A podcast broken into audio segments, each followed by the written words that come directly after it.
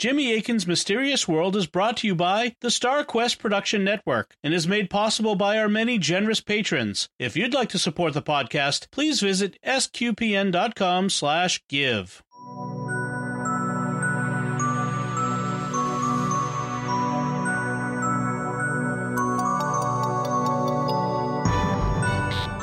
You're listening to episode 279 of Jimmy Akin's Mysterious World, where we look at mysteries from the twin perspectives of faith and reason. In this episode, we're talking about the mystery airships of the 1890s.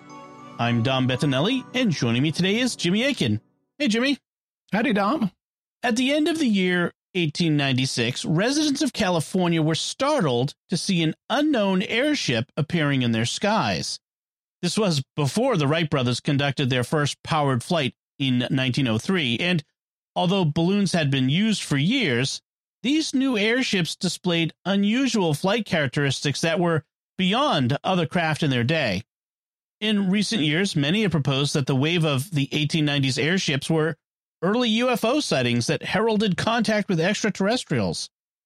But others have said that it was all a giant hoax. So what's the truth about the 1890s airship mystery? Was it aliens? Was it a hoax? Or was it something else? That's what we'll be talking about on this episode of Jimmy Akin's Mysterious World. So, Jimmy, what do we need to say to begin? Today's episode is the first part of a two parter. Today, we'll be discussing the origins of the 1890s airship mystery, and we'll go a good way toward solving it. We'll be looking at many of the theories regarding them, and we'll be able to eliminate most of the theories as good general explanations of the reports, but not all. So, next week, we'll go back to the very beginning of the mystery, looking at the earliest reports and seeing whether we can solve it completely. Now, why did you want to do this mystery? As with every episode, because I think it's a fascinating mystery, but also because it's been regarded in the UFO community as evidence of contact with extraterrestrials before the famous Kenneth Arnold sighting that launched the modern UFO phenomenon in 1947. We discussed the Kenneth Arnold sighting back in episode 46, so you can go back and listen to that to hear all about how the modern era of UFOs started. And we'll be looking at whether the mystery airships of the 1890s are good evidence for extraterrestrial contact or not. Even if they're not, the story of the mystery airships is fascinating in and of itself. Even if it turns out that they weren't extraterrestrial, what were they? Who built them? And why did the reported sightings stop so suddenly? Then let's begin. How much information do we have? We actually have a lot of information. Uh, I did a search on newspapers.com, and in 1896 and 1897, it lists 29,000 occurrences of the word airship. And almost all of those are from 1897, which had 24,000 occurrences of the word. This dwarfs the use of the term in the rest of the decade. If you look at a graph of the use of the word airship in newspapers across the 1890s, you'll see that there is a huge spike in 1897 with almost nothing by comparison in other years. Now, those 29,000 word usages don't translate directly into the number of stories published because the word airship will appear multiple times in the same story. But I've seen researchers into the mystery airships state that they found over 1,200 or over 1,500 individual stories reporting on the airships in 1896 and 1897, though their research was done several years ago before newspapers.com and other online sources had many newspapers digitized like they do today. So I suspect that 12 to 1500 number is low, but this was a major news story of the day. How did the airship story unfold? It happened in two phases between November of 1896 and May of 1897, so a seven month period. Phase one began in California and lasted for about four to seven weeks, depending on which stories you count. The first sighting was reported in the state capital, Sacramento, on Tuesday, November 17th, 1896. Then, five days later, on November 22nd, the airship appeared again over Sacramento and nearby San Francisco. Soon, airship sightings were being reported all up and down the West Coast, from San Diego in the south to Seattle, Washington in the north. And then, all of a sudden, the reports seemed to stop. By mid December, just a month after they had started, the stories of airship sightings petered out, though I have found one sighting that was reported on Christmas Eve. And then there was just nothing in January. The airship scene had basically gone dark, but it sprang to life again when Phase 2 began. On Tuesday, February 2nd, 1897, an airship was sighted in Hastings, Nebraska, a completely different part of the country. Now, a new and much longer series of airship sightings happened, lasting from February to May. And unlike the sightings in Phase 1, they weren't based on the West Coast. Instead, they were in the middle of the nation, with reports from as far south as Texas and as far north as the Dakotas and the reports shifted eastward over time as if the airships were zigzagging their way towards the East Coast. But then, by early May, after a period covering just three months, they petered out again, and by the end of the summer, the mystery airship flap was definitely over. You just used the term flap. What does that mean in this context? It's a borrowing from UFO literature. In U- in ufology, a flap is a period in which UFOs are frequently seen, often in the same area, but always more frequently than they are normally seen. UFO flaps are also called UFO waves, and it's an appropriate term to use here since the mystery airships were, by definition, unidentified flying objects. So it looks like we had two brief flaps or waves of airship sightings. The first took place on the West Coast between mid November and mid December 1896, and the second took place in the middle of the country between February and early May of 1897. What did people say they saw when they witnessed a mystery airship? Well, it varied. Uh, people didn't always give the same kind of description. Uh, to some extent, that's expected because people notice and remember different details of things and they perceive things differently. So a certain amount of variation is to be expected. Also, as we'll hear, some of the airship reports were likely hoaxes, and so you'd expect the hoaxed ones that weren't based on real perceptions to vary even more considerably. But here's a summary of the kind of thing that most people reported seeing. In his book, The Great Airship of 1897, Allan Danelek writes about what people reported when the airship first appeared over Sacramento. Some who happened to be outside when the thing appeared and managed to get a close look at it described it as being an intensely bright light that seemed to be suspended just beneath some sort of large, dark mass. Most described this shape as being cigar like, with a few even reporting that the thing sported oversized propellers and had huge rudders on its undercarriage. One man even went on record as claiming it had paddle wheels on its sides like Fulton's great riverboat, while another described seeing its human occupants feverishly working bicycle pedals as it passed overhead, as though the great craft was capable of being pushed through the air by brute strength alone. But despite the often fantastic descriptions of the ship offered, everyone could agree about one thing. The thing had a brilliant white light that cut through the cool, damp air, illuminating its path like a powerful searchlight.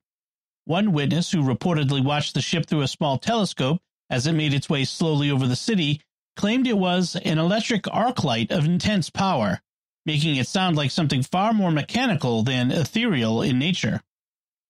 So, the basic description of the airship was that it had a large cigar like mass on top. Beneath that was some kind of undercarriage, and attached to the undercarriage was a powerful searchlight. People also reported it having propellers and rudders, and some claimed to be able to see crewmen working aboard it. This sounds very much like a dirigible or directable balloon, like the ones we discussed in episode 189 on the Hindenburg disaster. Yes, and contrary to the extraterrestrial hypothesis that is common today, that's exactly what most witnesses understood the airship to be a new kind of dirigible that some human had invented and that made improvements on the dirigibles that were already being used at the time. Now, the previous example is a summary by a modern author. But to give you an idea of what actual airship reports were like, we're going to look at a few examples.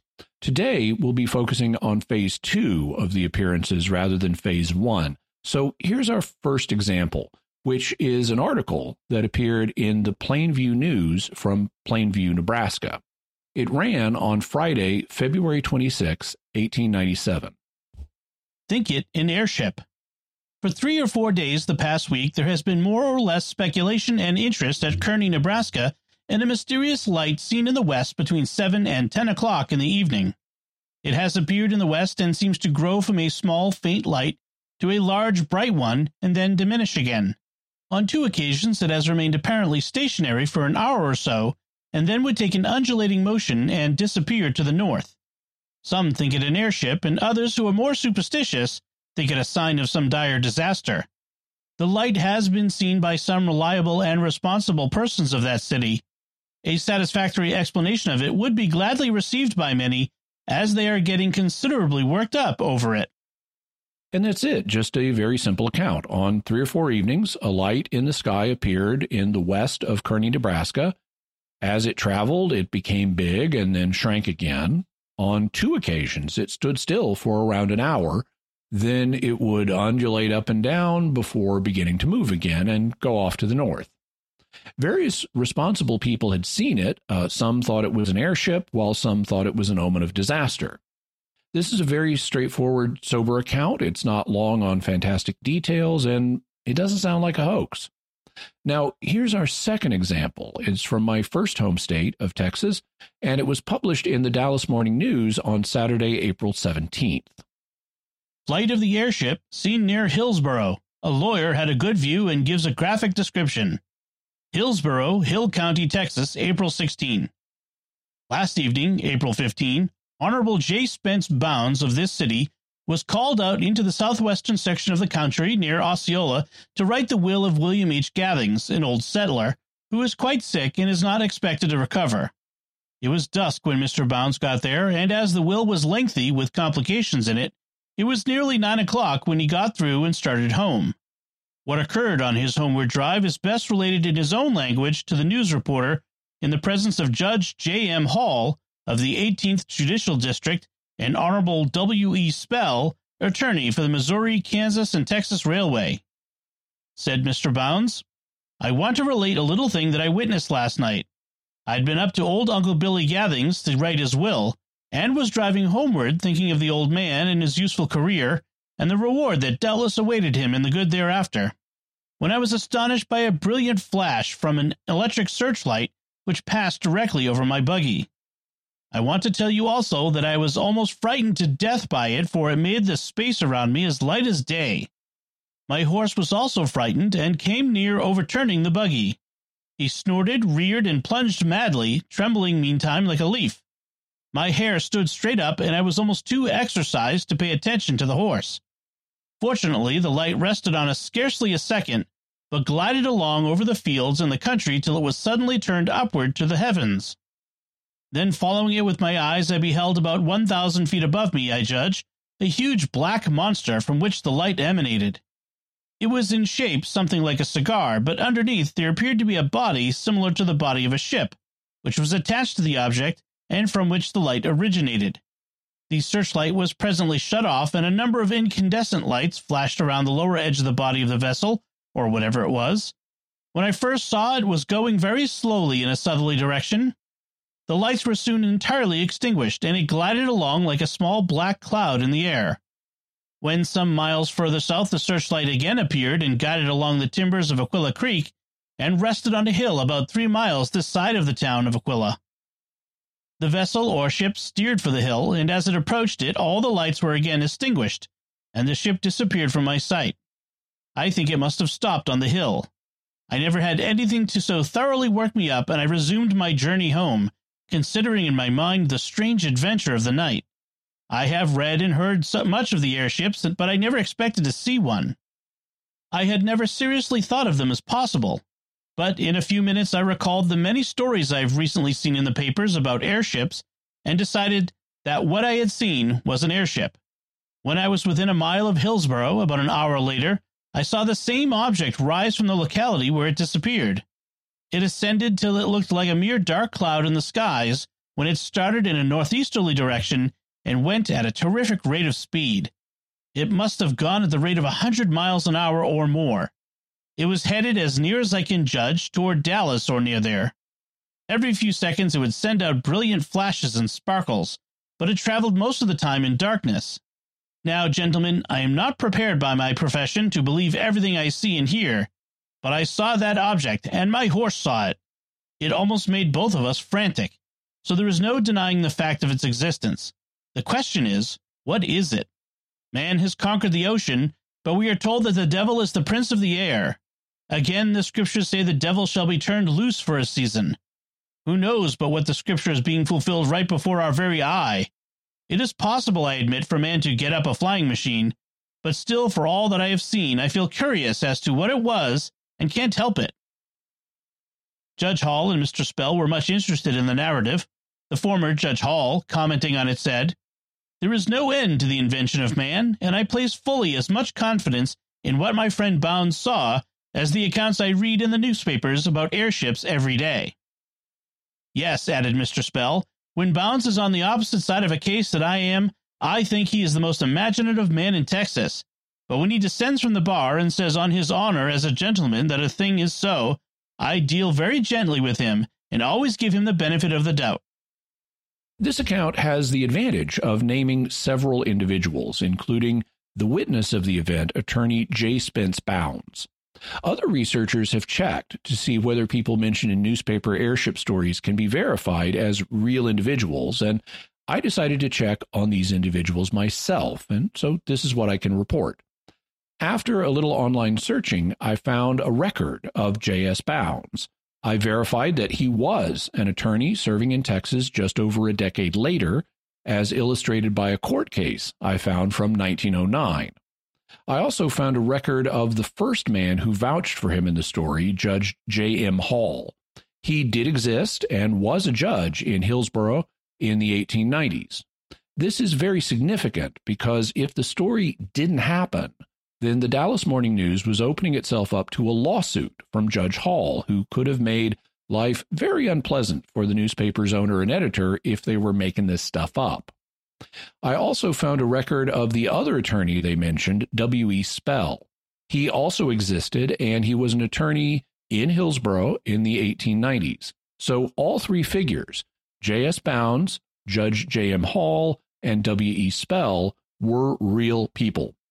And if you were a newspaper at the time and you want to stay in business, you don't print false stories in which you say flagrantly false things about attorneys and judges. They're the very people who know exactly how to sue you and demolish you in court. So this story appears quite genuine. It was not made up uh, J, by the paper. Uh, J.S. Bounds really did tell the reporter these things in the presence of Judge Hall and W.E. Spell, who then told the paper that they believed him. And here's another account, which was printed in the San Antonio Express, also on Saturday, April 17th. The airship. It passes over Dallas and is seen by several preachers' theories.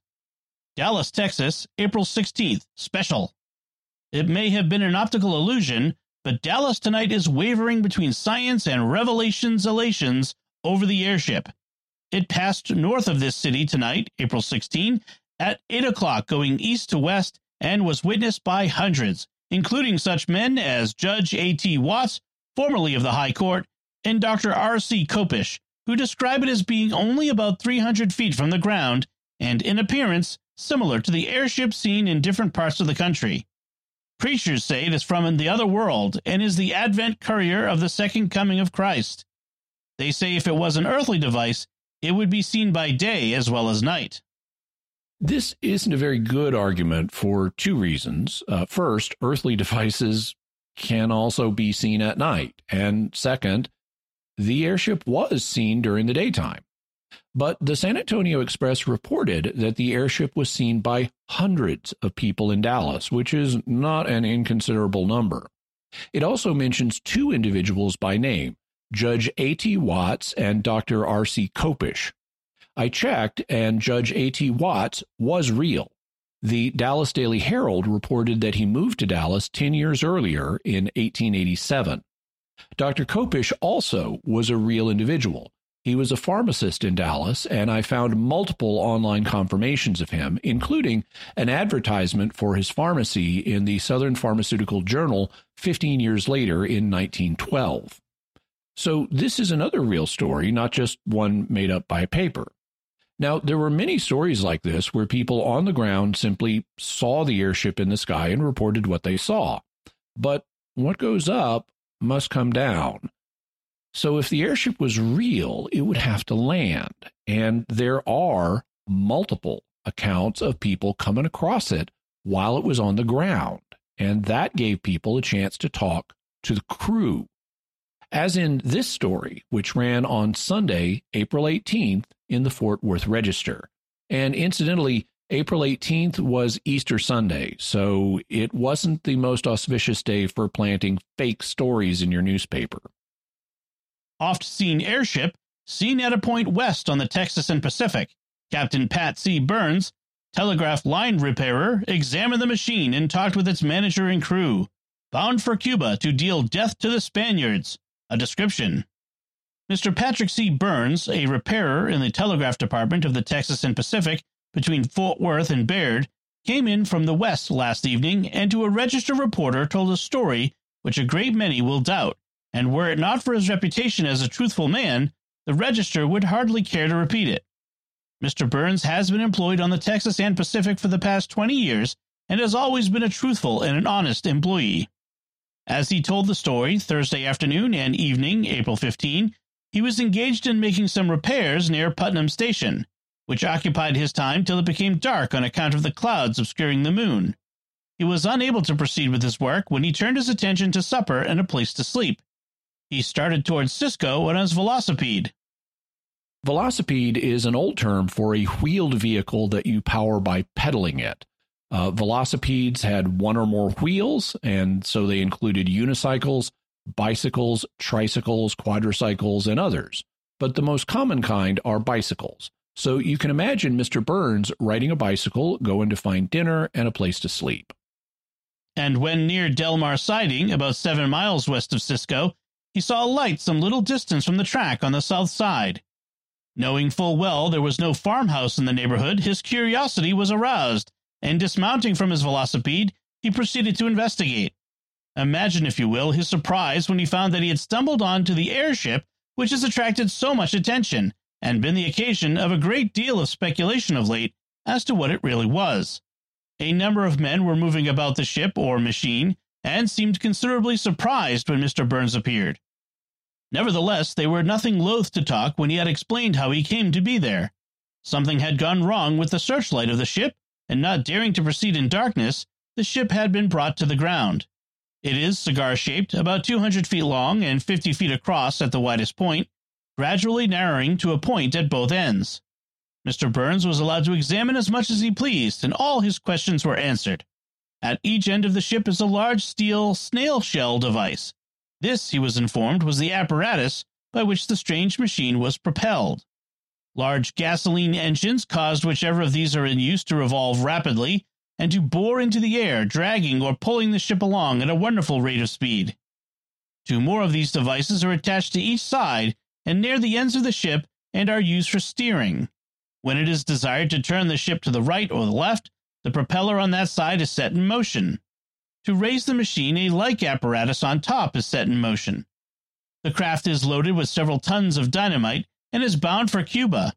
The captain said the Spanish troops are being massed in the cities for transportation to the Philippine Islands, and it is to proceed to sail over to these cities and drop dynamite into the camps of the soldiers and on the transportation ships. It is proposed to destroy the Spanish Navy. This will enable filibustering ships to land arms and ammunitions for the Cuban soldiers, who, thus supplied, can easily dispose of such of the Spaniards as escape the dynamite dropped by the airships. About one o'clock Friday morning, the searchlight was in good shape, and the ship started for the wilds of the Ozark Mountains, where the captain informed Mr. Burns they spend the days experimenting at night with the ship. They expected to sail or fly for Cuba by Sunday and hoped to reach there by Wednesday. When they do, Spain is likely to hear something drop. Now, I was not able to independently verify Mr. Burns's existence, which is not surprising since he was just a telegraph repairman, not a prominent person like an attorney or judge. In episode 151 on Operation Northwoods, we discussed the role of America in the Cuban War of Independence, which lasted from 1895 to 1898. You'll recall that newspapers owned by William Randolph Hearst and Joseph Pulitzer helped get America into the war after the American warship, the USS Maine, blew up in Havana Harbor. They called for blood, and the U.S. became involved in what's now known as the Spanish American War. All that would happen the next year in 1898, but people were already starting to talk about getting involved in 1897 when this conversation was reported to happen. The airship workers said they were going to drop dynamite on the Spanish Navy in Cuba, after which filibustering ships could land to arm Cuban soldiers. And we talked about military filibusters and what they involve in episode 255 on the Knights the Golden Circle. This was not the only time that the airships were linked to Cuba, and many people speculated that they might become involved in the Cuban conflict. However, we need to sound, sound a word of caution because if the airships were real, then they were operating somewhat secretively. And that's understandable because if you're testing out your new invention, you don't want people knowing too much about it. In the 1890s, there were loads of inventors trying to come up with new, improved flying machines. According to an article printed in the Dallas Times Herald on Monday, April 19th, there is hardly a town of any importance in America but has one or more men who have at one time or another attempted to construct a flying machine. In Dallas alone, it is said that work is progressing on four flying machines. So, if you're testing your new experimental airship, it would be natural to be somewhat secretive. After all, you don't want anyone else stealing your design, especially if you haven't yet secured a patent on it with the U.S. Patent Office. As a result, we should be careful about things that the airship crew are alleged to have said. They could have been telling stories as part of a misdirection strategy. But we shouldn't simply dismiss everything they said either, especially if we can get confirmation from other sources. Another story was related by a clergyman, a rabbi from Beaumont, Texas. On Sunday, April 25th, the New Orleans Daily Picayune reported The airship, a Texas rabbi says he has seen it and describes the wonder.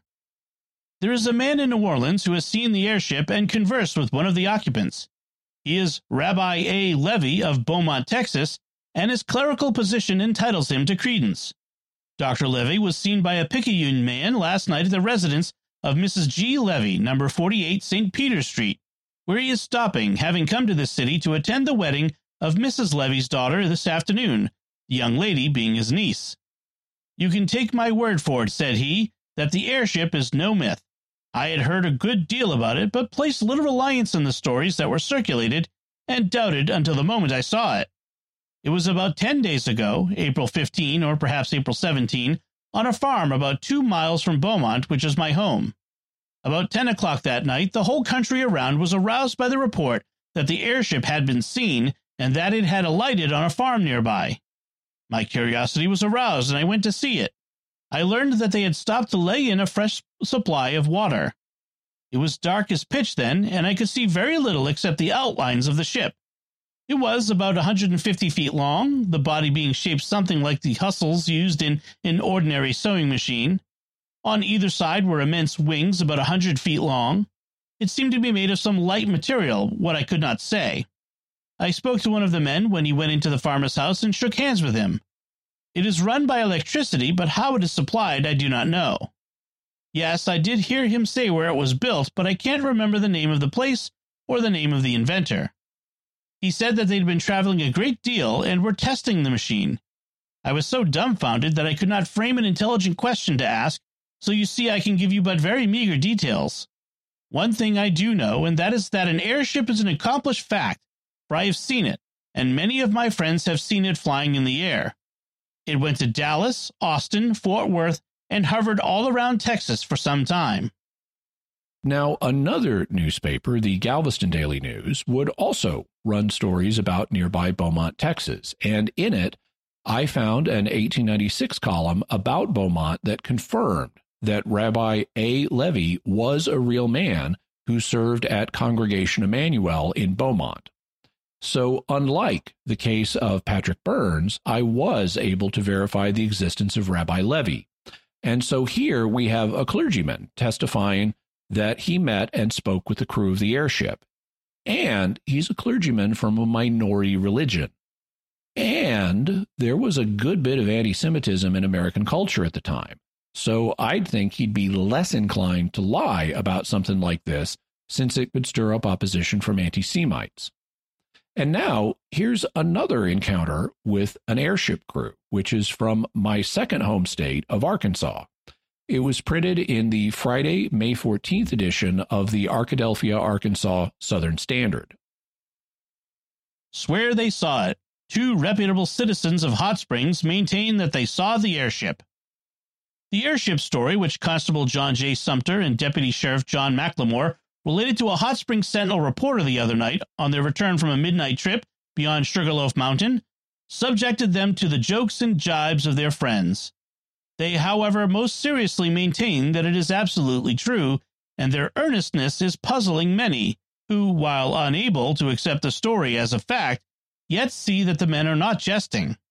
In order to convince their friends of their sincerity at least, Constable Sumter wrote out the following statement detailing the discovery to which he and Mr. McLemore made affidavit. While riding northwest from this city on the night of May 6, 1897, we noticed a brilliant light high in the heavens. Suddenly it disappeared, and we said nothing about it as we were looking for parties and did not want to make any noise. After riding four or five miles around through the hills, we saw again the light, which now appeared to be much nearer the earth. We stopped our horses and watched it coming down until all at once it disappeared behind another hill. We rode on about another half a mile further, when our horses refused to go further. About a hundred yards distant, we saw persons moving around with lights. Drawing our Winchesters, for we were now thoroughly aroused to the importance of the situation, we demanded, Who is that, and what are you doing? A man with a long dark beard came forth with a lantern in his hand, and on being informed who we were, proceeded to tell us that he and the others, a young man and a woman, were traveling through the country in an airship.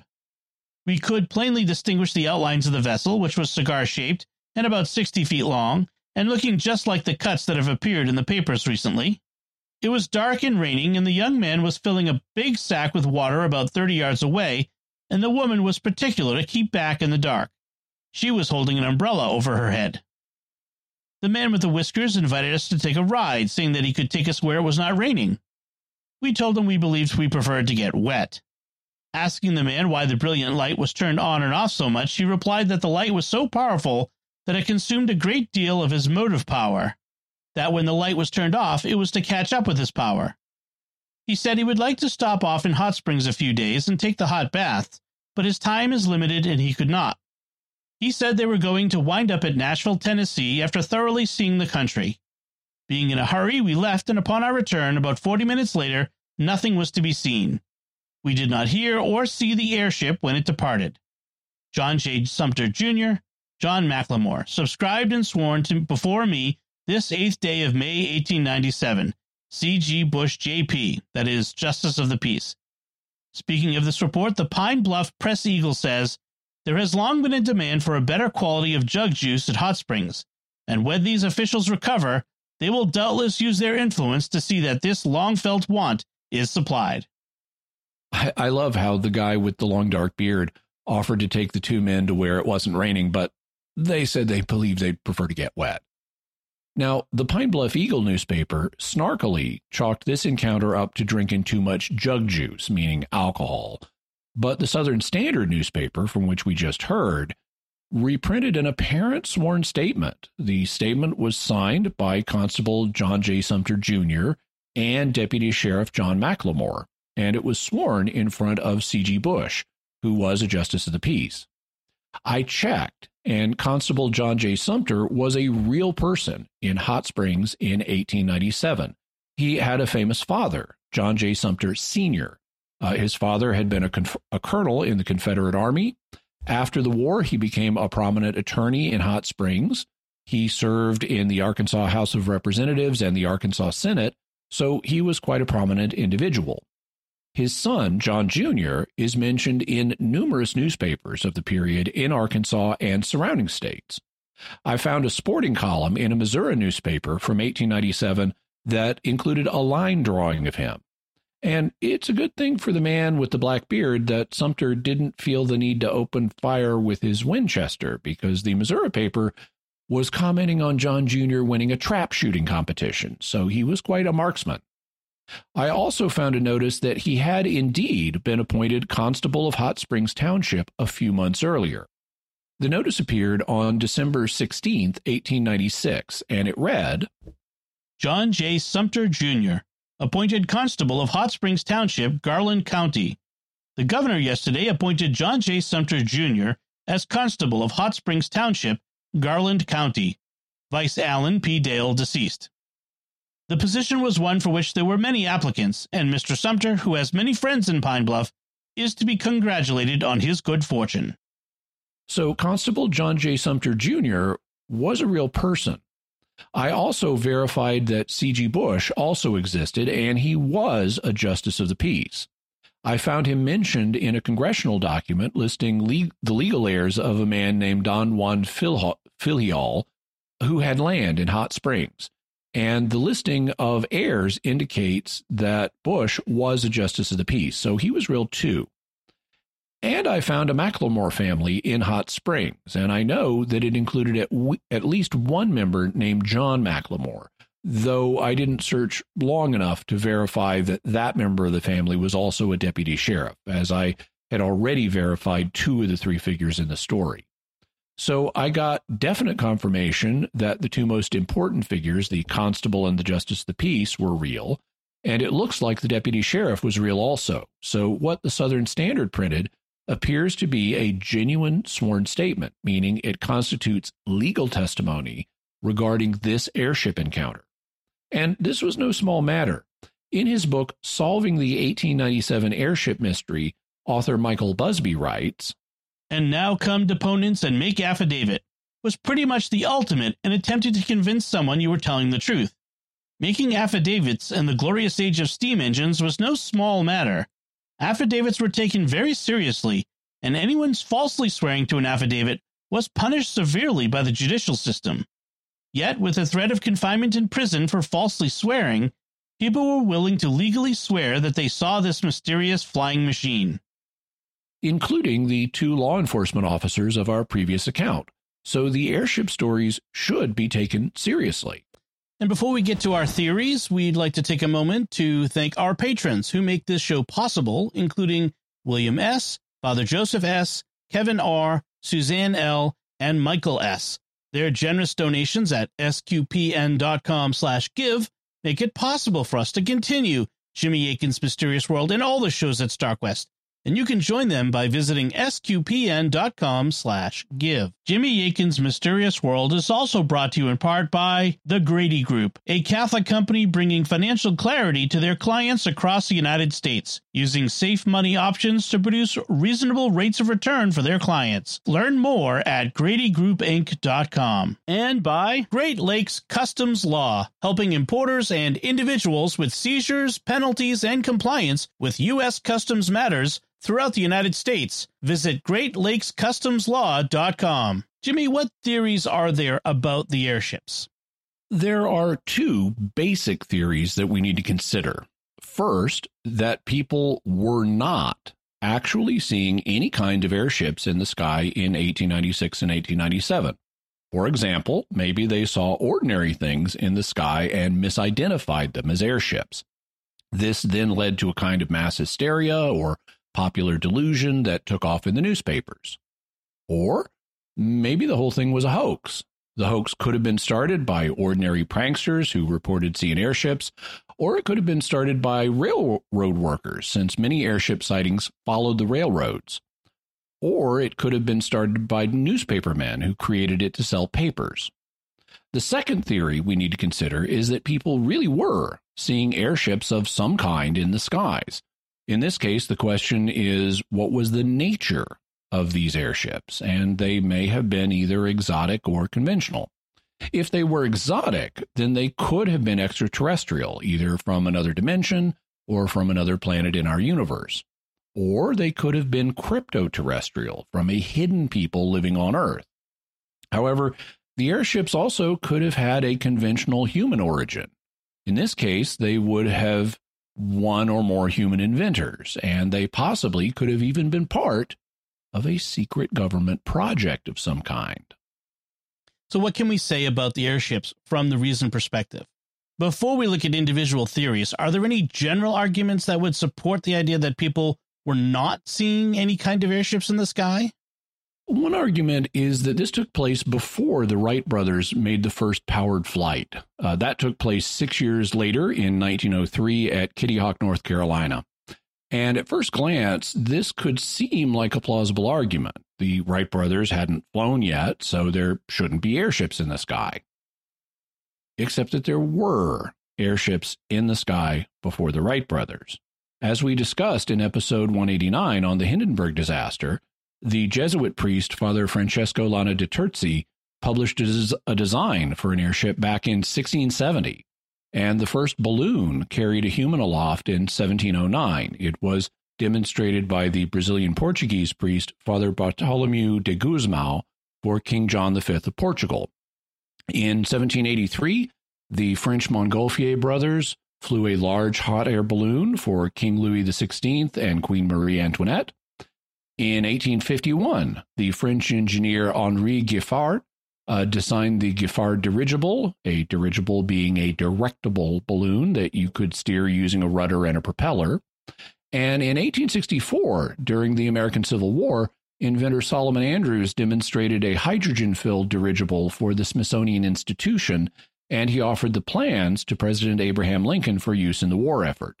But since the Civil War was winding down at this point, the government didn't take him up on the offer. So we already had airships, including dirigibles, flying around in the sky as early as 1851, 45 years or almost half a century before the airship started being seen in 1896. They just looked like a new, more advanced kind of dirigible. Is there a way to modify this argument to still argue that nobody was really seeing airships in 1896 and 1897? Uh, for example, could you argue that the airships that were reported at that time displayed flight characteristics that nobody could have achieved at the time, making them impossible?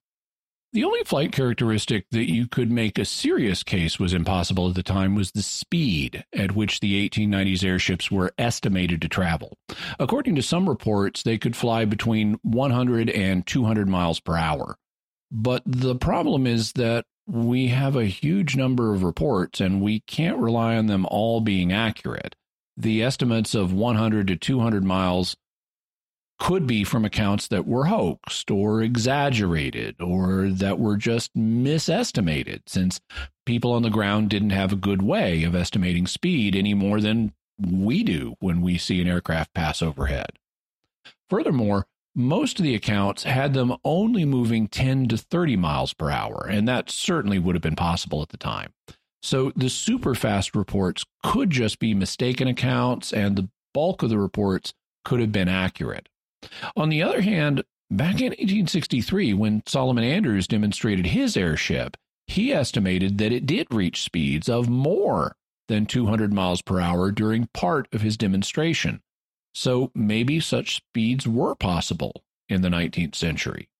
In any event, the modification of the argument doesn't show that nobody was seeing airships in the 1890s.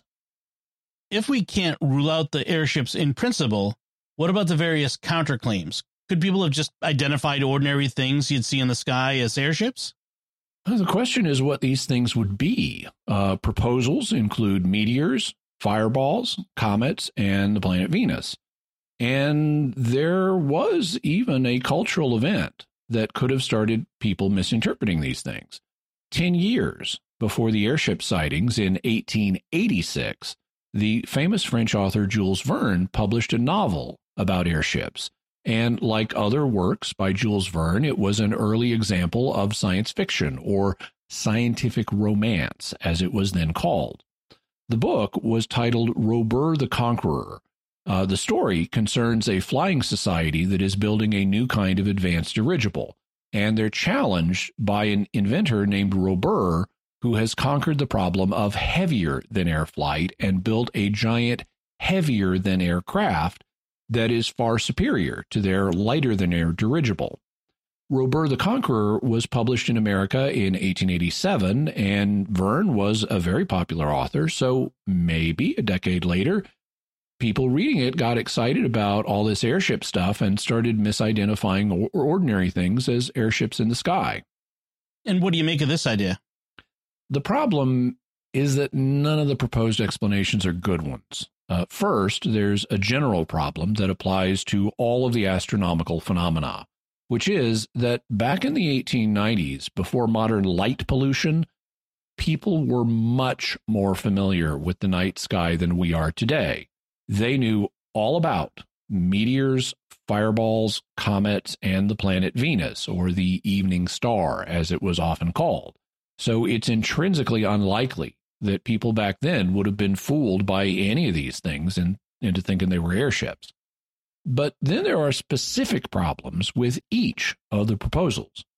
Meteors and fireballs stay in the sky for mere seconds, whereas the 1890s airships were observed for multiple minutes, uh, sometimes up to half an hour or an hour. So they couldn't be meteors or fireballs. Comets have the opposite problem. They stay in the sky for months, and that's way too long to explain the airship sightings. Further, we have astronomical records, and if you check, it doesn't appear that there were any comets visible to the naked eye during the right time period.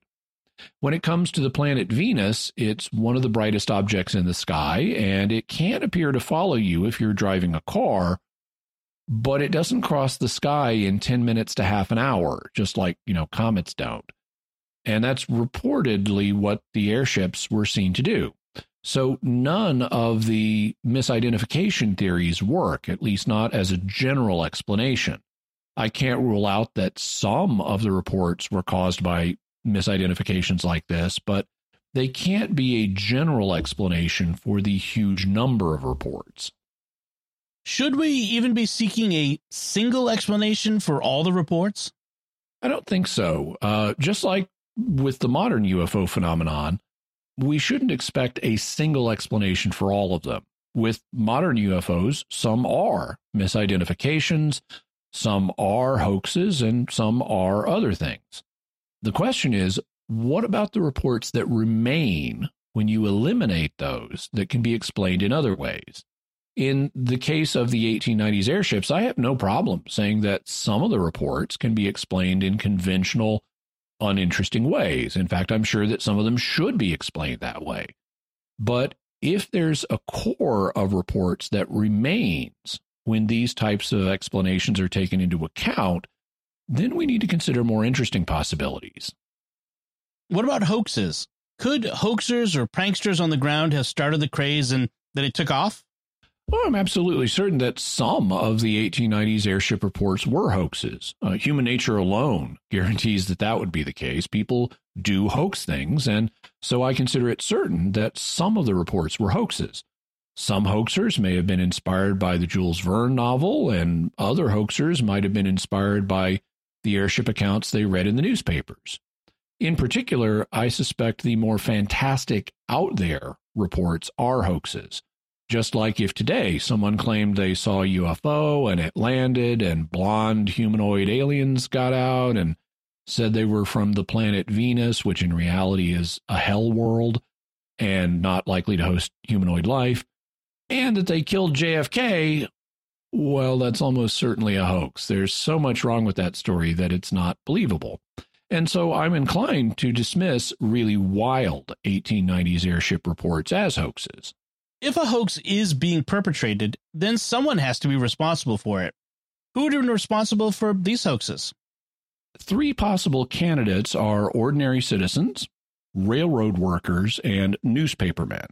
Uh, no doubt, at least once the airship report started getting into the newspapers, some ordinary citizens decided it would be fun to make up their own airship story and tell it to the newspapers. When it comes to the origin of the phenomenon, though, it's been suggested that it was railroad workers who did it.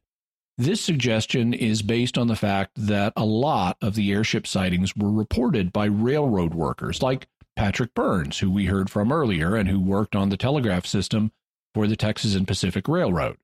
So it's been suggested that they were the origin or principal supporting cause of the hoax.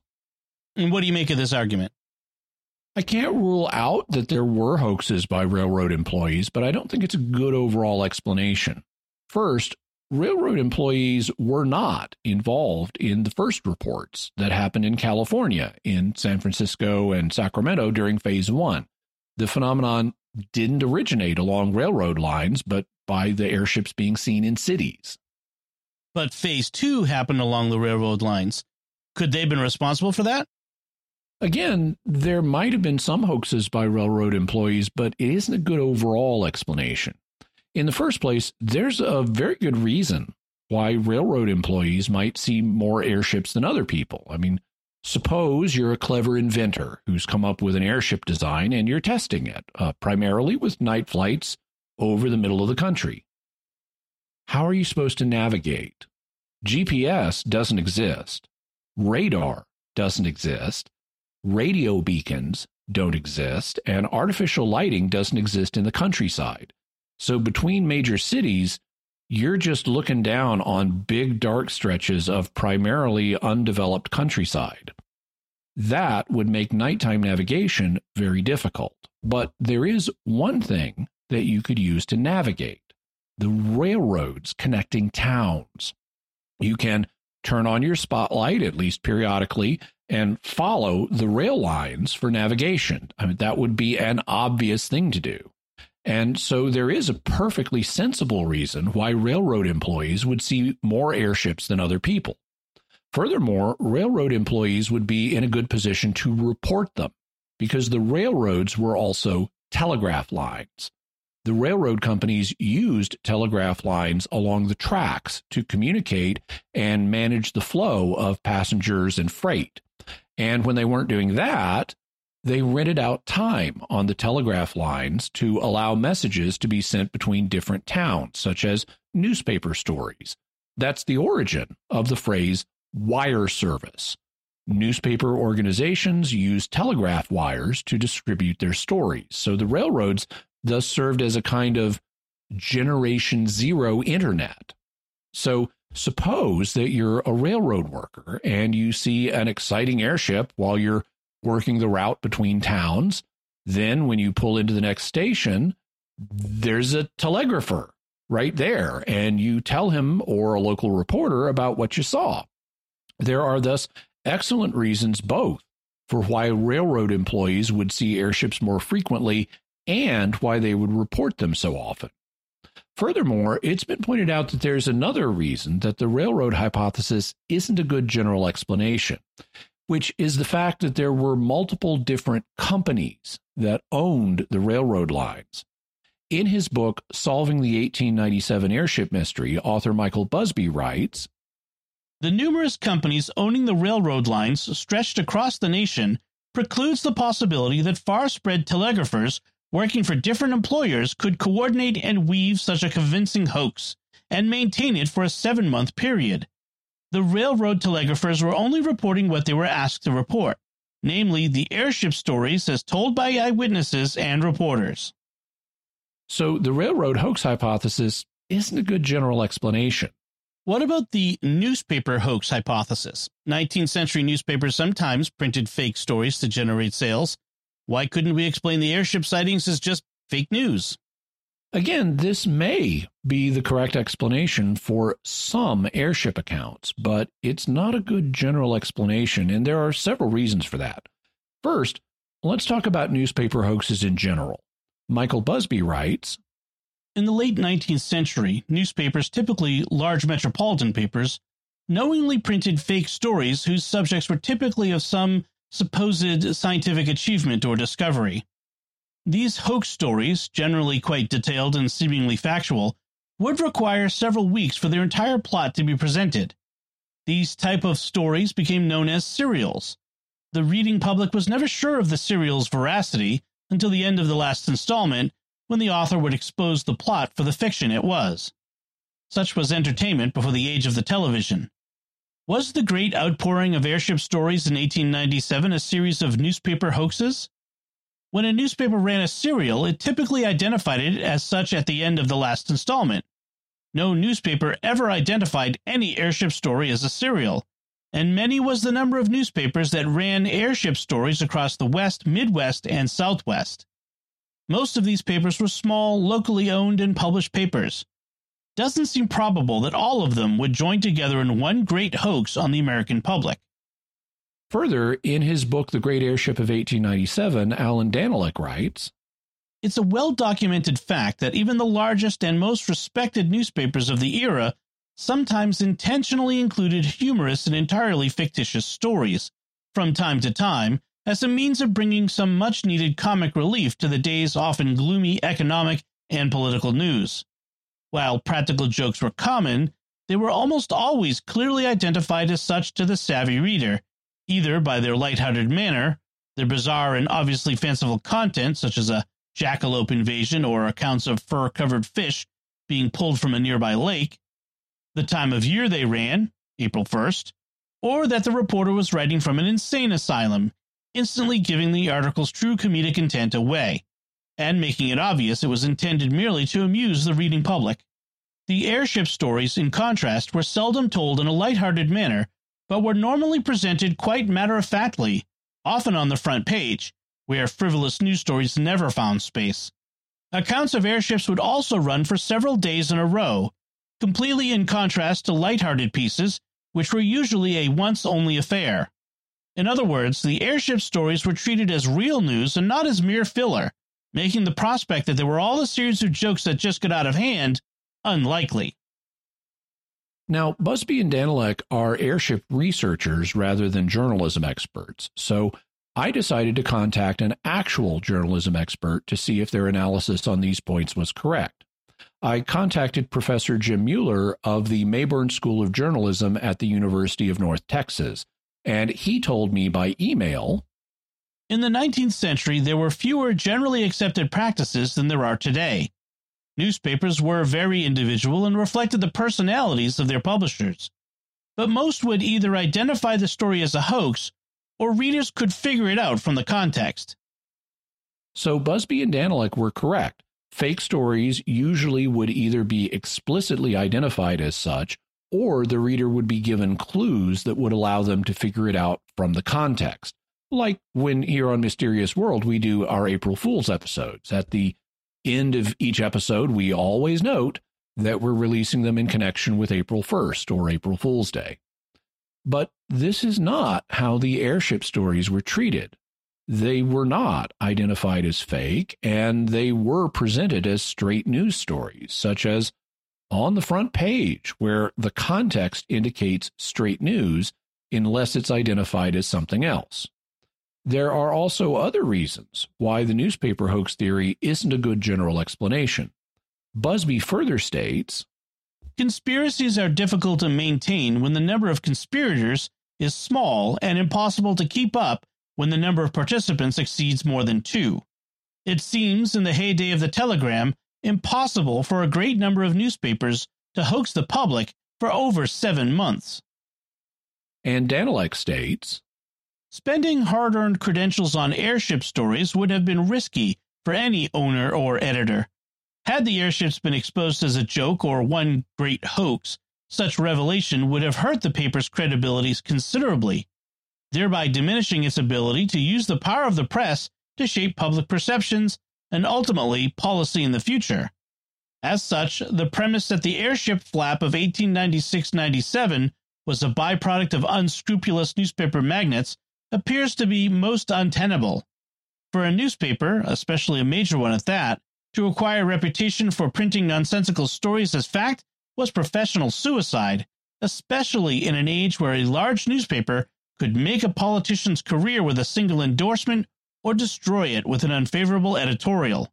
As such, editors and reporters took their responsibilities very seriously, cognizant of the fact that if they were caught printing erroneous stories as fact, not only would it hurt their reputations personally, but possibly damage the credibility of their employer. If a major city had more than one paper, this could even badly damage the discredited paper's circulation, resulting in financial setbacks or even insolvency. And this brings us to a point that I'd like to make. Researchers have looked into the people named in the airship stories, and they've been able to verify that many were real people. As we've heard, I've done that myself for the accounts we heard earlier, and they included real people who were judges, attorneys, doctors, and rabbis. But if the stories were hoaxes by newspapermen, by printing stories implicating real people, they would be opening themselves up to charges of libel. And newspapers don't like getting sued for libel.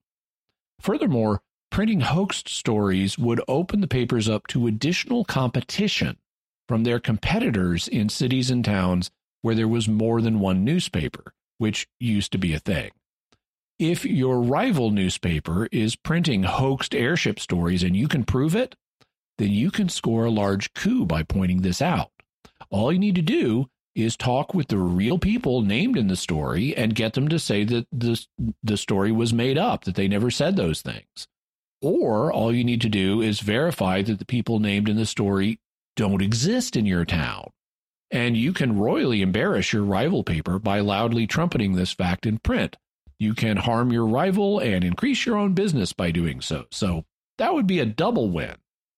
Yet, as far as I've discovered, that didn't happen with the airship stories. Some rival papers did mock the airship stories, but they mocked them on the basis of the witnesses, arguing that the witnesses were drunk, crazy, slow minded, or otherwise of unsound judgment.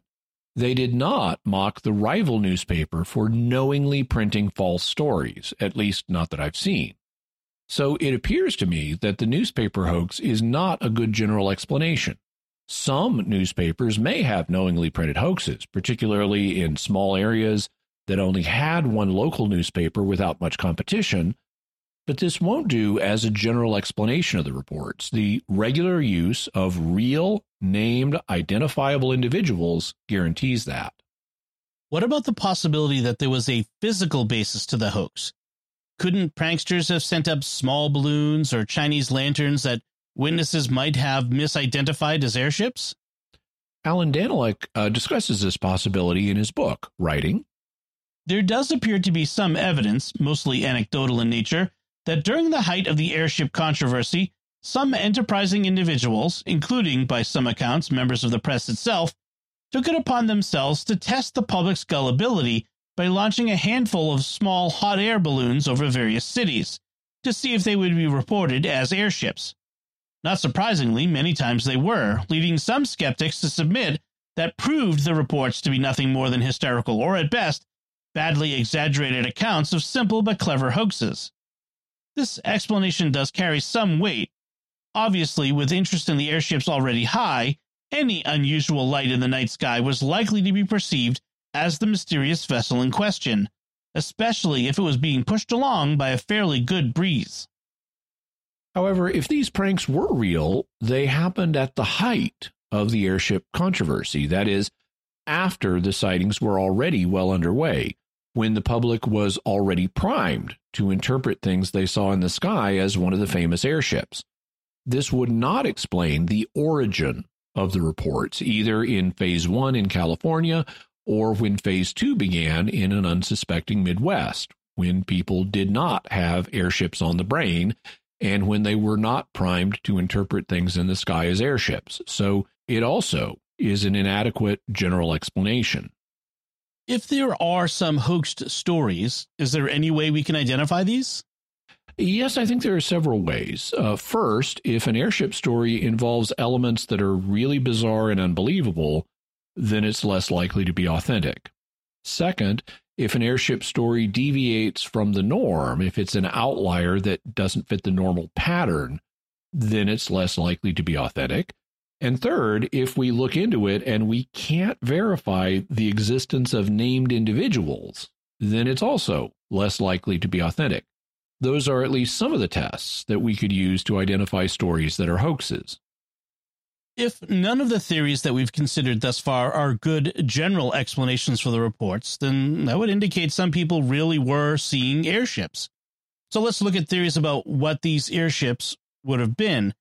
Could they have been craft of extraterrestrial or interdimensional origin? This idea has become popular in the modern UFO community. In support of this idea, one might point to a number of things. Uh, first, some of the eyewitnesses described the airships as cigar shaped, and some of the UFOs that began to be sighted in the 20th century are also reported to be cigar shaped. Second, the airships were sometimes described as having amazing flight characteristics that exceeded what other lighter than aircraft could do in the 19th century, and one of the distinguishing features of UFOs today is the unusual, unduplicatable flight characteristics they display. Third, when some people reported encountering the crews of the airships, they sometimes said that they had unusual accents or exhibited unusual behaviors, which could suggest that they weren't from these parts. Fourth, some newspapers suggested that they might be coming from Mars or another planet in the solar system. And fifth, there is one report of a crashed airship whose pilot's burned remains were found and the pilot was described to be not an inhabitant of this world. What do you think about these arguments?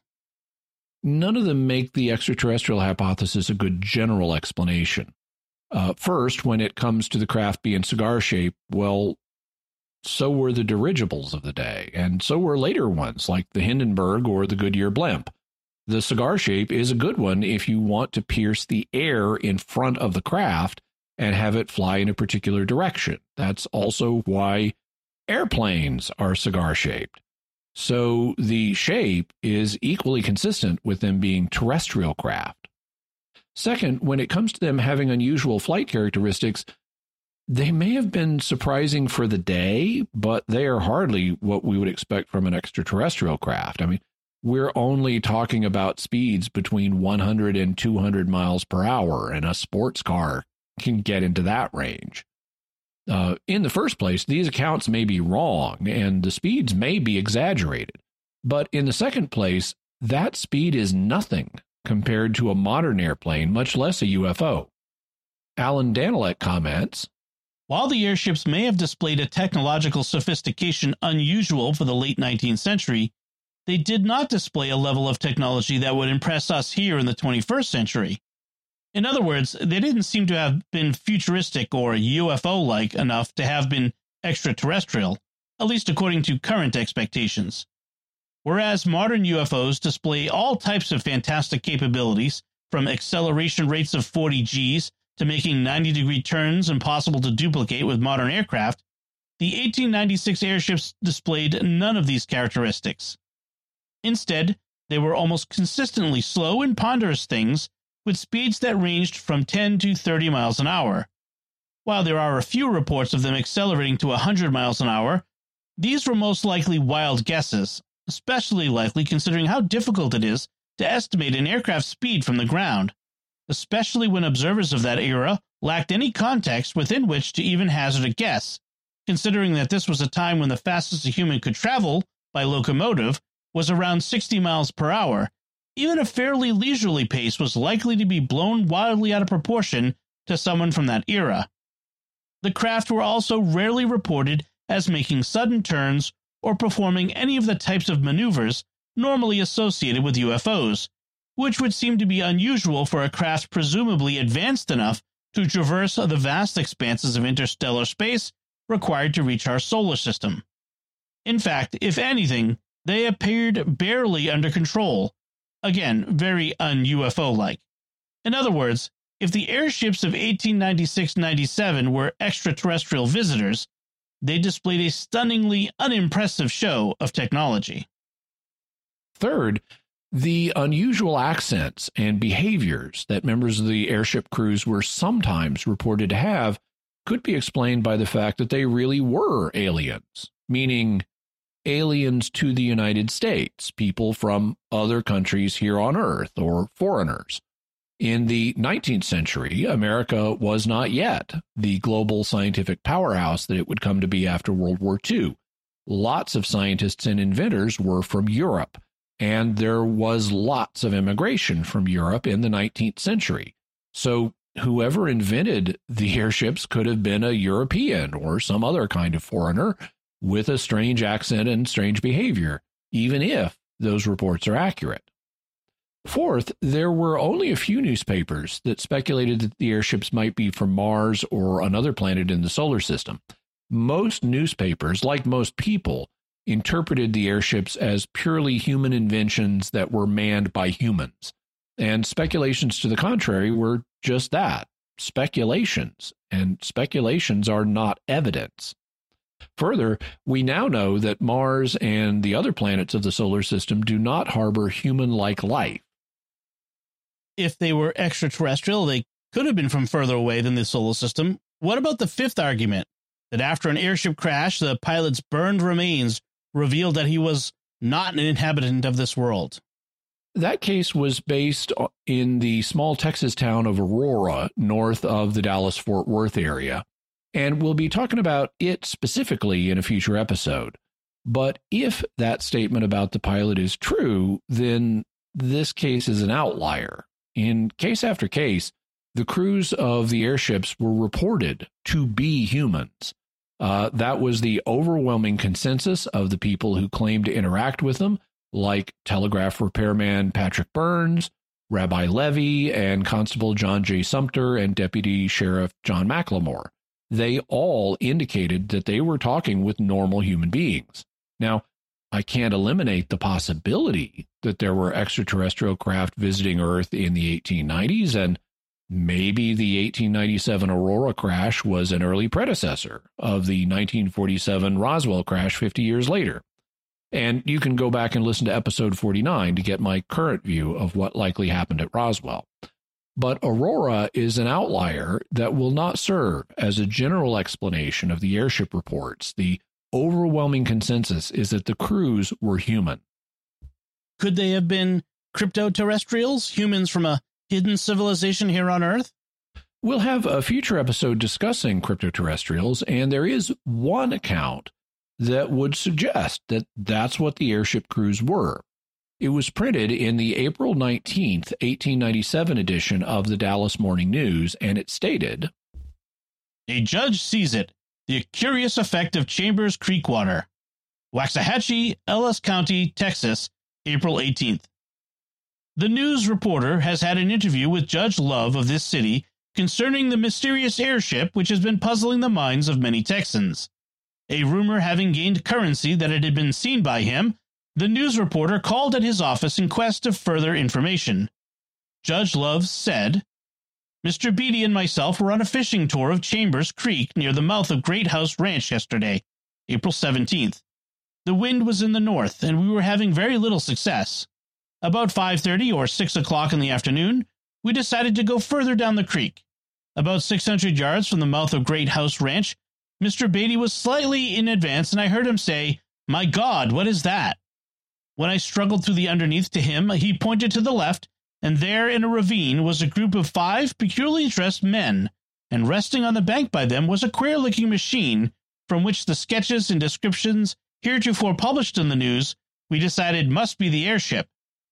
The men were taking their ease, stretched out full length on some furs, and they were smoking pipes. We, with some trepidation, advanced upon them. When they saw us, they appeared somewhat disconcerted, but one of them, in fairly good English, called to us, Come and join us. We advanced, and after mutual introductions had taken place, I asked if that was the famous airship. The man who had first called to us and who appeared to be the leader of the party said, That is one of the airships. Would you like to examine it? The vessel or airship is 32 feet long, and in the center is 14 feet wide, sloping gradually toward each other like a Mexican cigar. It has three pairs of wings. Each is like the wings of a bird. They are ribbed fore and aft and are covered so that the stream of air can have its full lifting capacity somewhat after the manner of the wings of the kite sent up by Lamson in Rigsby Park. The airship contained machinery by which the wings can be worked or flapped very rapidly, and by means of a lever the ship can be turned to any direction or made to ascend or descend at will of the helmsman. The ship is fitted for the accommodation of its crew, containing bunks, cooking department, gasoline stove, and other conveniences. We were told by the aerial navigators that the airship was capable of a speed of 250 miles an hour, but that its normal rate of speed was from 125 to 150 miles an hour. On evincing a desire to hear whence they came and how long they had been navigating the air, their leader produced pipes and a sack of excellent tobacco and asked us to make ourselves comfortable while he proceeded to enlighten us. We, he said, live in the regions of the North Pole. Contrary to the general belief, there is a large body of land beyond the polar area containing about 250 square miles of territory.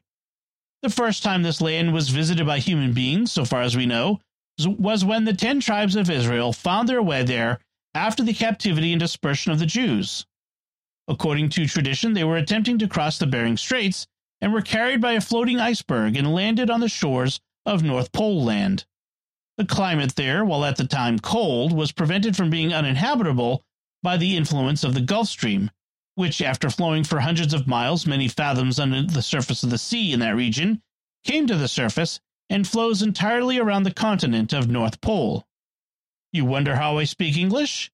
Well, the polar expedition of Sir Hugh Willoughby in 1553, who, with his crew, was supposed to have been lost, as a matter of fact succeeded in reaching North Pole land. The ship had been so wrecked and broken up by the voyage that Sir Willoughby and his crew were unwilling to risk a return trip, therefore they remained at North Pole land. In the early part of 1846, Sir John Franklin's crew reached North Pole land, Sir John having died near what is now called Lady Franklin Bay. Sir John's crew remained, as to return was impossible, the ship being crushed between two icebergs a hundred miles from North Pole land, to which they went in boats. In addition to the foregoing, various parties in the United States and Europe have from time to time reached this land in a hopeless condition. How do you manage to live? Well, we have a splendid country now. You know how buildings are heated by steam. Well, we have pipes through which steam is conveyed all over the inhabitable part of the country, and the soil is kept at such a temperature that we can produce all the fruits of the temperate zone and some of the fruits of the tropics. The country is lighted by electricity during the six months' night. We have no timber and no coals. Water, as you know, is composed of two parts of hydrogen and one part oxygen. The oxygen burns very rapidly, giving off great heat. Now, by means of a chemical process, we take an iceberg, separate the hydrogen from the oxygen, and use the latter for fuel and lights. For lack of timber, we cannot build ships or trains, therefore, we were led to the invention of the airship.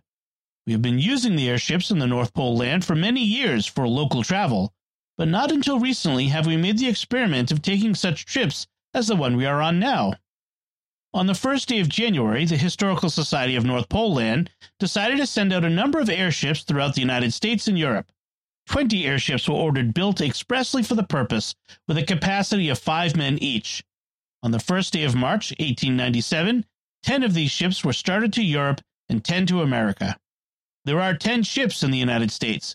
We have guns and fishing tackle, and the speed which we go enables us to take any game we can sight. By agreement, the 10 ships in the United States will meet in Nashville, Tennessee to attend the Centennial Exposition on June 18 and 19, and the ships will be on exhibition for those two days free of charge.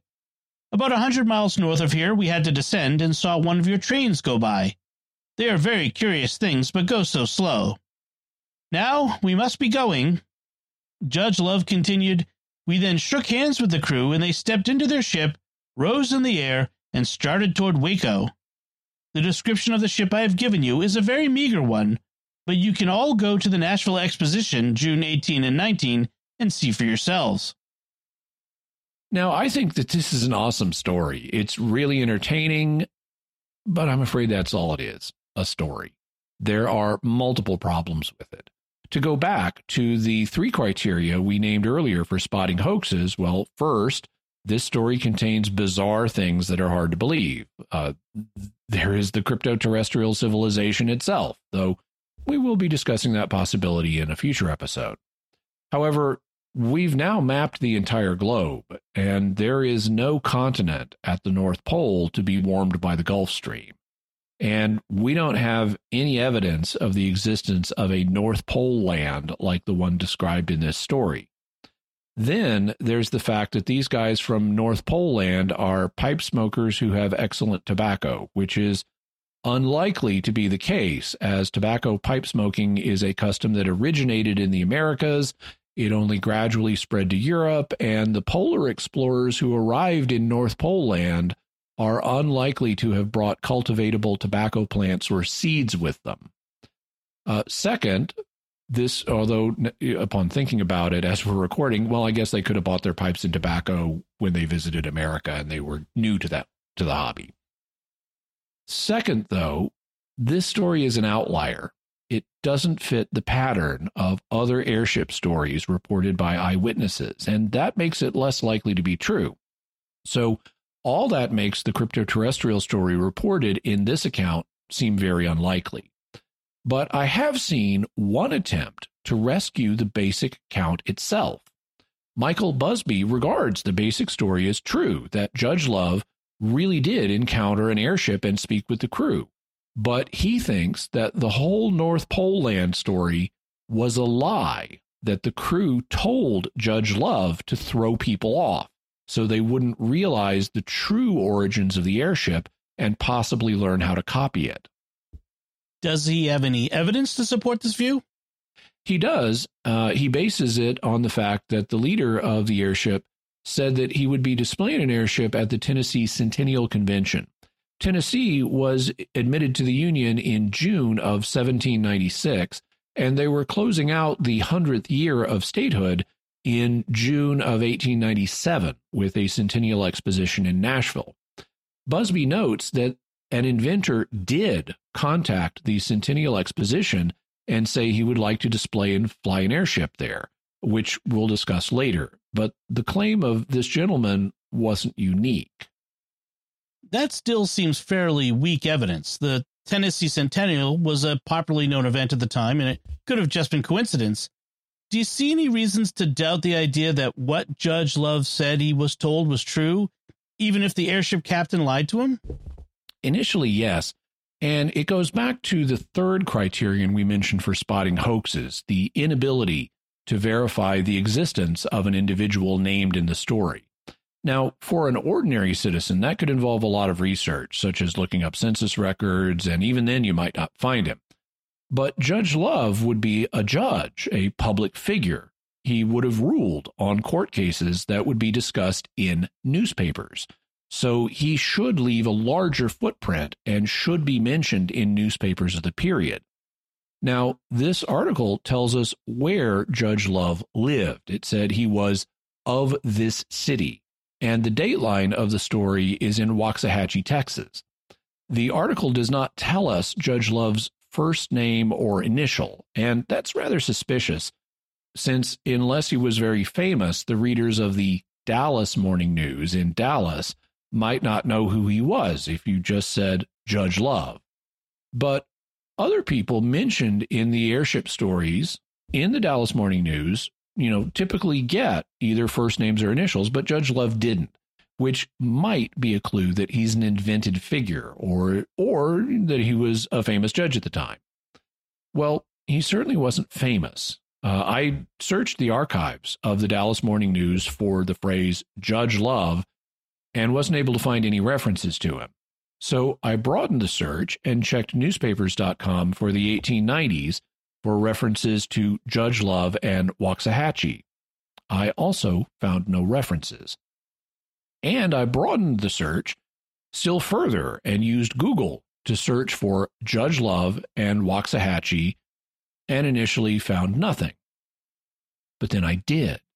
After a lot of searching, I eventually discovered who Judge Love was. His name was Albert L. Love, and I even found a picture of him.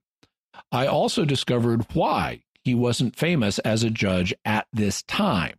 I discovered that he had only been appointed a judge less than a month before. He had been an attorney in Waxahachie, and he had been appointed as a judge to fill a special term uh, in the district court on March 17th, 1897. So he had only been a judge for a month at the time the story came out in the Dallas Morning News on April 19th.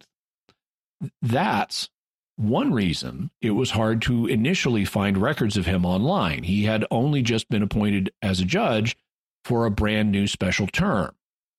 This discovery forced me to reevaluate my attitude towards the story. Having an actual verifiable judge telling it is a big deal, especially for brand new judges whose reputation is very much on the line. Judges are prestigious figures who for whom public reputation for honesty and truthfulness is a really big deal. So, based on the evidence, I had to change my view on this account. I now suspect that Busby is right and the encounter may have happened. Judge Love really did encounter an airship and speak with the leader of the pipe smoking crew, but I don't believe the North Pole land story for a minute. So I also have to agree with Busby that there that this would have been a lie on the part of the leader of the airship that he told to Judge Love. It thus sounds like we have good evidence that the people behind the airships were ordinary human beings. What can we say about them? Well, that's a bigger question than we can deal with today. So, this will be our cliffhanger for the next episode. Next time, we'll look more closely at particular airship reports that may give us clues about the identity of the mystery airship builders, who they were, why the airship reports ended so suddenly, and whether they may have been connected to a secret government program. So, Jimmy, for now, do you have a preliminary bottom line for us? The mystery airships of 1896 and 1897 are a fascinating phenomenon. The stories themselves are interesting, and when we look at what could explain the stories, we likely are looking at multiple causes. However, it's fairly easy to show that while many of the proposed explanations may have been true in some cases, they are not good general explanations for the overall phenomenon. We can't simply explain it away by saying that people were misidentifying things like meteors, fireballs, comets, and the planet Venus. We can't explain it away as just based on hoaxes by ordinary people, railroad workers, newspapermen, or pranksters. The evidence suggests that people really were seeing something like airships in the sky. But despite the claims in the UFO community, we do not have good evidence that they were extraterrestrial or interdimensional in nature. Neither do we have good evidence that they were from a crypto-terrestrial civilization. The evidence supports them being terrestrial craft built by human beings. So the question is who built them? Jimmy, what further resources can we offer? We'll have links to Michael Busby's book, Solving the 1897 Airship Mystery, and J. Allan Danelek's book, The Great Airship of 1897. Also, Carlos Allende's book, Close Encounters of the Phantom Kind, The Ghost Airship Wave of 1896 to 97 in the news. Also, a link to a video lecture on the UFO sightings of 1897 in Arkansas. Jules Verne information about Jules Verne's novel Robur the Conqueror, uh, information about Judge Albert L. Love, and the appointment of Judge Love. All right, that's it from us for this time then. What are your theories about the 1890s mystery airships? You can let us know by visiting sqpn.com or the Jimmy Akin's Mysterious World Facebook page, sending us an email to feedback at mysterious.fm, sending a tweet to at MYS underscore world, or visiting the StarQuest Discord community at sqpn.com slash discord, or calling our mysterious feedback line at 619 738 4515. That's 619 738 4515. And I want to say a special word of thanks to Oasis Studio 7 for the video and animation work they did on this episode. They're available for hire for your video and animation needs, so check out their work. You can do that by going to my YouTube channel at youtube.com slash Jimmy Akin, where we have the video version of Jimmy Akin's Mysterious World, and you can see how much the video element adds to it. Um, also, while you're there, I am trying to grow my channel, and we're trying to get up at the time of recording to 50,000 uh, subscribers. So I'd really appreciate it if you'd subscribe and also hit the bell notification so that you always get notified whenever I have a new video whether it's for Jimmy Akin's Mysterious World or one of the other videos I do. Also, uh, be sure to like and comment on the videos because that tells the YouTube algorithm that you liked it and interacted with it, and therefore it would be interesting to other people too, and it'll show it to them. So you can help the show grow and reach more people by liking, commenting, and subscribing. I also want to say a special thanks to Professor Jim Mueller of the Mayborn School of Journalism at the University of North Texas for uh, helping clarify a point about how newspapers ran uh, stories of less than full accuracy at the time and how they signaled their readers when this was the case. Jimmy, what's our next episode going to be about? Well, next episode is part two. So we'll be looking at the airship phenomenon more closely and seeing if we can identify who was responsible for the mystery airships, why the sightings ended so subtle, suddenly, and whether they may have been connected to a secret government program. Folks, be sure to share the podcast with your friends and write a review in Apple Podcasts or wherever you can write reviews of podcasts to help us grow our community and reach more listeners. You can find links to Jimmy's resources from our discussion on our show notes at mysterious.fm slash 279. And remember, to help us continue to produce the podcast, please visit sqpn.com slash give. Jimmy Akin's Mysterious World is also brought to you by Deliver Contacts, offering honest pricing and reliable service for all your contact lens needs. See the difference at delivercontacts.com. And by Rosary Army, featuring award winning Catholic podcasts, rosary resources, videos, and the School of Mary online community, prayer, and learning platform. Learn how to make them, pray them, and give them away while growing in your faith at rosaryarmy.com and schoolofmary.com. And by Tim Shevlin's personal fitness training for Catholics, providing spiritual and physical wellness programs and daily accountability check ins. Strengthen yourself to help further God's kingdom. Work out for the right reason with the right mindset. Learn more by visiting fitcatholics.com. Until next time, Jimmy Akin, thank you for exploring with us our mysterious world. Thanks, Dom. And once again, I'm Dom Bettinelli. Thank you for listening to Jimmy Akin's Mysterious World on StarQuest. If you've enjoyed Jimmy Akin's Mysterious World, you'll also enjoy another StarQuest network show, The Secrets of Star Wars. Find it wherever you can find podcasts or at sqpn.com slash Star Wars.